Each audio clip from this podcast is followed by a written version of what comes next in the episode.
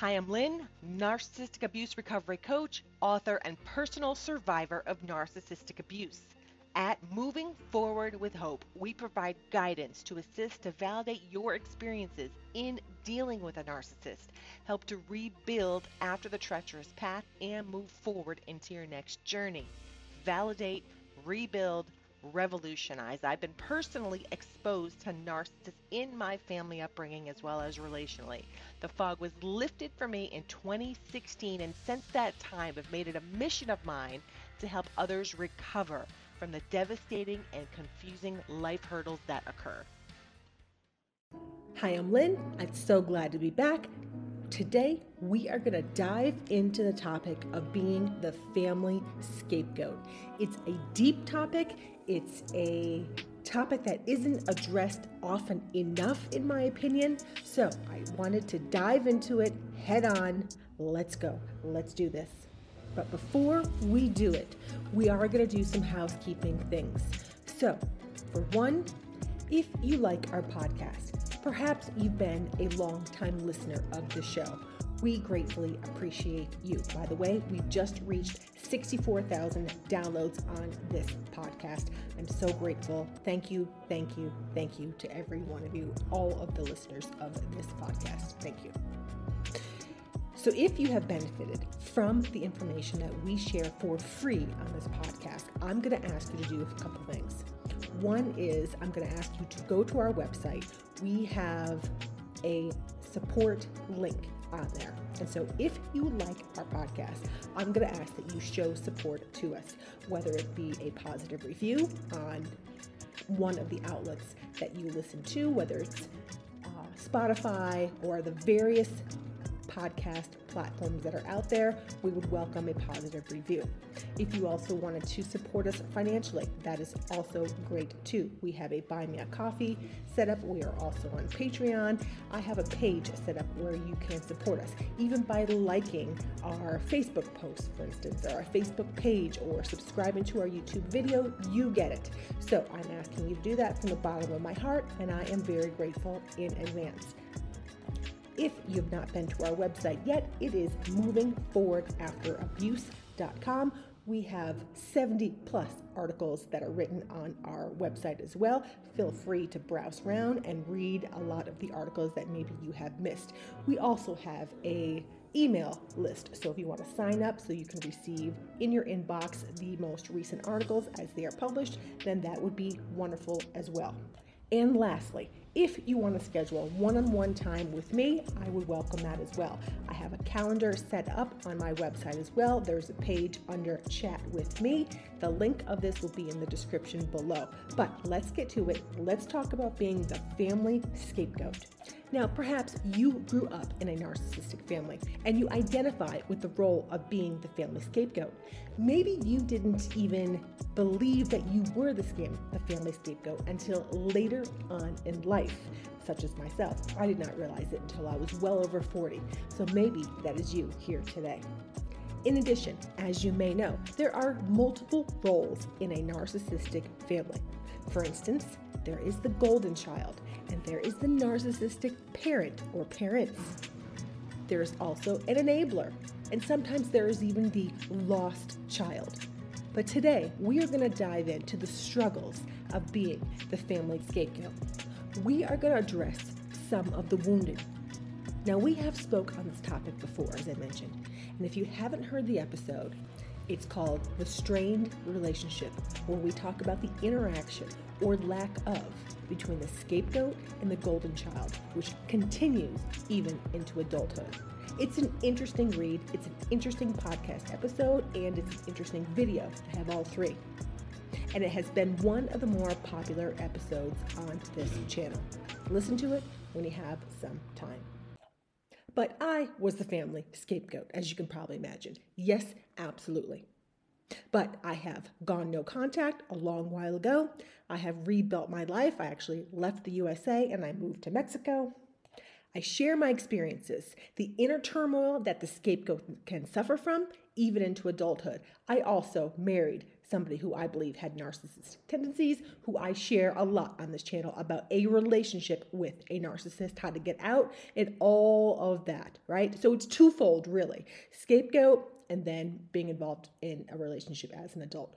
What a mess. But it's excellent to escape, to get out, to go no contact, to set yourself free, start over, and put yourself in an environment, right, that you can find support and love going forward.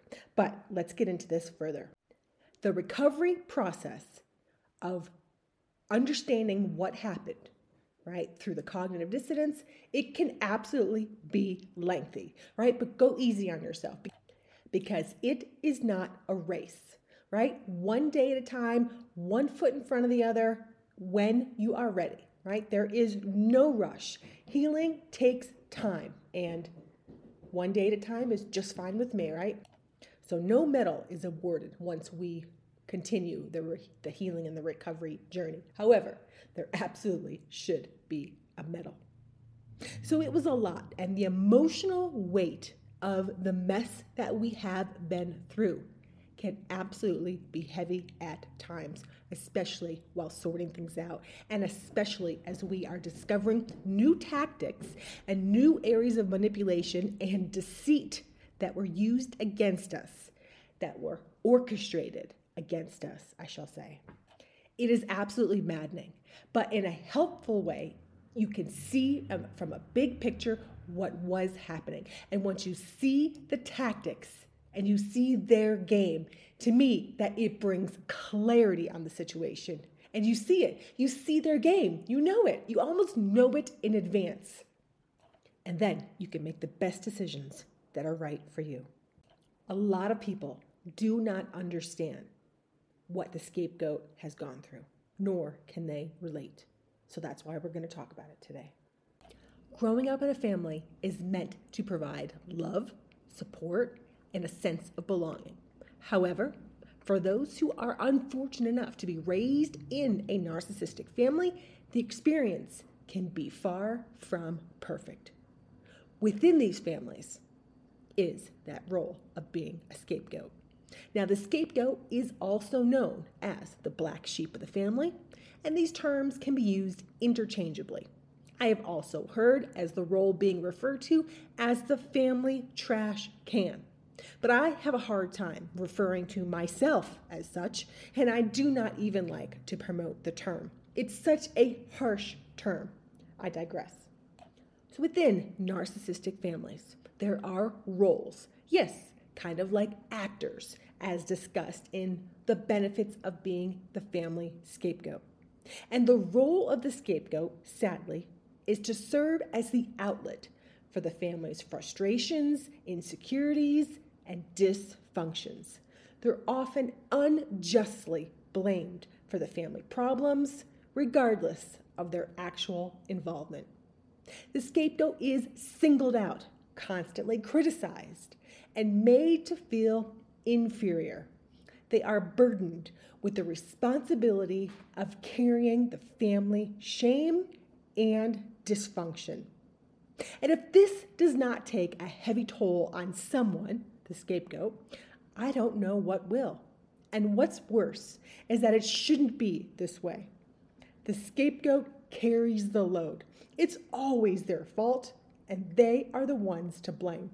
It's utterly ridiculous, and it's a terrible burden to carry. So, is it the scapegoat's fault?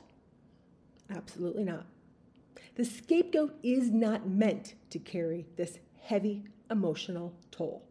So, if you are the scapegoat and you're listening here today, it wasn't your fault. You were the one carrying the emotional family baggage, and it was not meant for you to carry. Being raised as the scapegoat in a narcissistic family takes a significant toll on your emotional well being. Being faced with constant criticism and blame can result in low self esteem, feelings of worthlessness, and an internalized sense of guilt. The scapegoat often internalizes this belief that they are inherently flawed or responsible for the family problems, which can manifest as anxiety, depression, and a sense of alienation. And this is done by family, friends. Family, the ones who are meant to love and support and protect you. That's why this is so insidious. The very ones, the very people that are meant to love you are the ones causing you the most harm. They might be your first bully. One of the most damaging and awful aspects of being a scapegoat in a narcissistic family is the isolation it creates. Now, I have a lot to say about isolation. We're going to talk about that in another episode. But scapegoats are often excluded and ostracized from family gatherings or ostracized entirely from events, from celebrations. When the scapegoat is excluded, it further compounds the thought that they are different, they're unworthy, that they can't be loved and accepted for who they are. So they struggle forming healthy relationships even as they become an adult, and they experience difficulties trusting other people. Is this you? Can you relate? If you were the family scapegoat, you may also have started to internalize the beliefs that others have wanted you to believe, that you were inherently bad. And so, internalizing this is one of the biggest hurdles to overcome. You are not inherently flawed. There is not something wrong with you. There's no reason why you should be excluded. And understanding this is part of the healing process. You see, they want you to believe all the garbage that they say about you. They want you to internalize it. They want you to think that you're less than and not worthy. Why? Because it elevates them. They feel superior. They feel like they are in charge. So, if you've grown up as the scapegoat, you may start to internalize this. You may start to feel like you are actually bad and that you have done something wrong. You may have a nagging guilt feeling that you cannot shake and that you feel like you just keep doing wrong and bad things all the time and that you deserve to be punished. You may even start to sabotage yourself. And you know what? Your narcissistic family will support that. They don't want you to feel good about yourself. They would love it if you did sabotage yourself. When you believe inherently from what they are teaching you that you are bad, etc. When you start to act on it and believe in this role, it soothes them and it placates the family dysfunction so it can continue undetected. So in the healing process, this is one thing that we start to tackle is identifying when you are sabotaging yourself, right? Is it the thoughts you think, the words you speak, it's finding and identifying it, finding where the root came from, and then choosing to believe the truth about yourself. This absolutely takes time because these habits have been going on for a long, long time. So it takes time to overcome this and do a 180. And it's even more difficult if you're still in contact with those who wish to take advantage of you, which is why no contact is the way to go.